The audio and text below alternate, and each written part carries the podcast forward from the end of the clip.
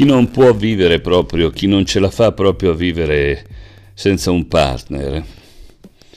nutre spesso un'attrazione particolare per quelle persone che definiscono, che lui stesso definisce persone impossibili. In genere le persone impossibili sono quelle che hanno preferenze di genere diverso, oppure quelle che non provano necessità, la necessità irrinunciabile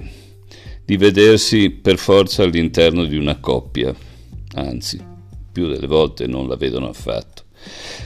Stare accanto alla persona impossibile quindi può diventare un'ossessione per quello che dipende, che ha una dipendenza dall'accoppiamento, e non di rado, quando ci riesce, arriva addirittura a cambiare le abitudini della persona impossibile, a cercare di addomesticarlo e magari anche a riuscirci per un po', fino a quando non finisce per saziarsi della delusione di non avere più questa attrazione per questa persona, avendo scoperto che alla fin fine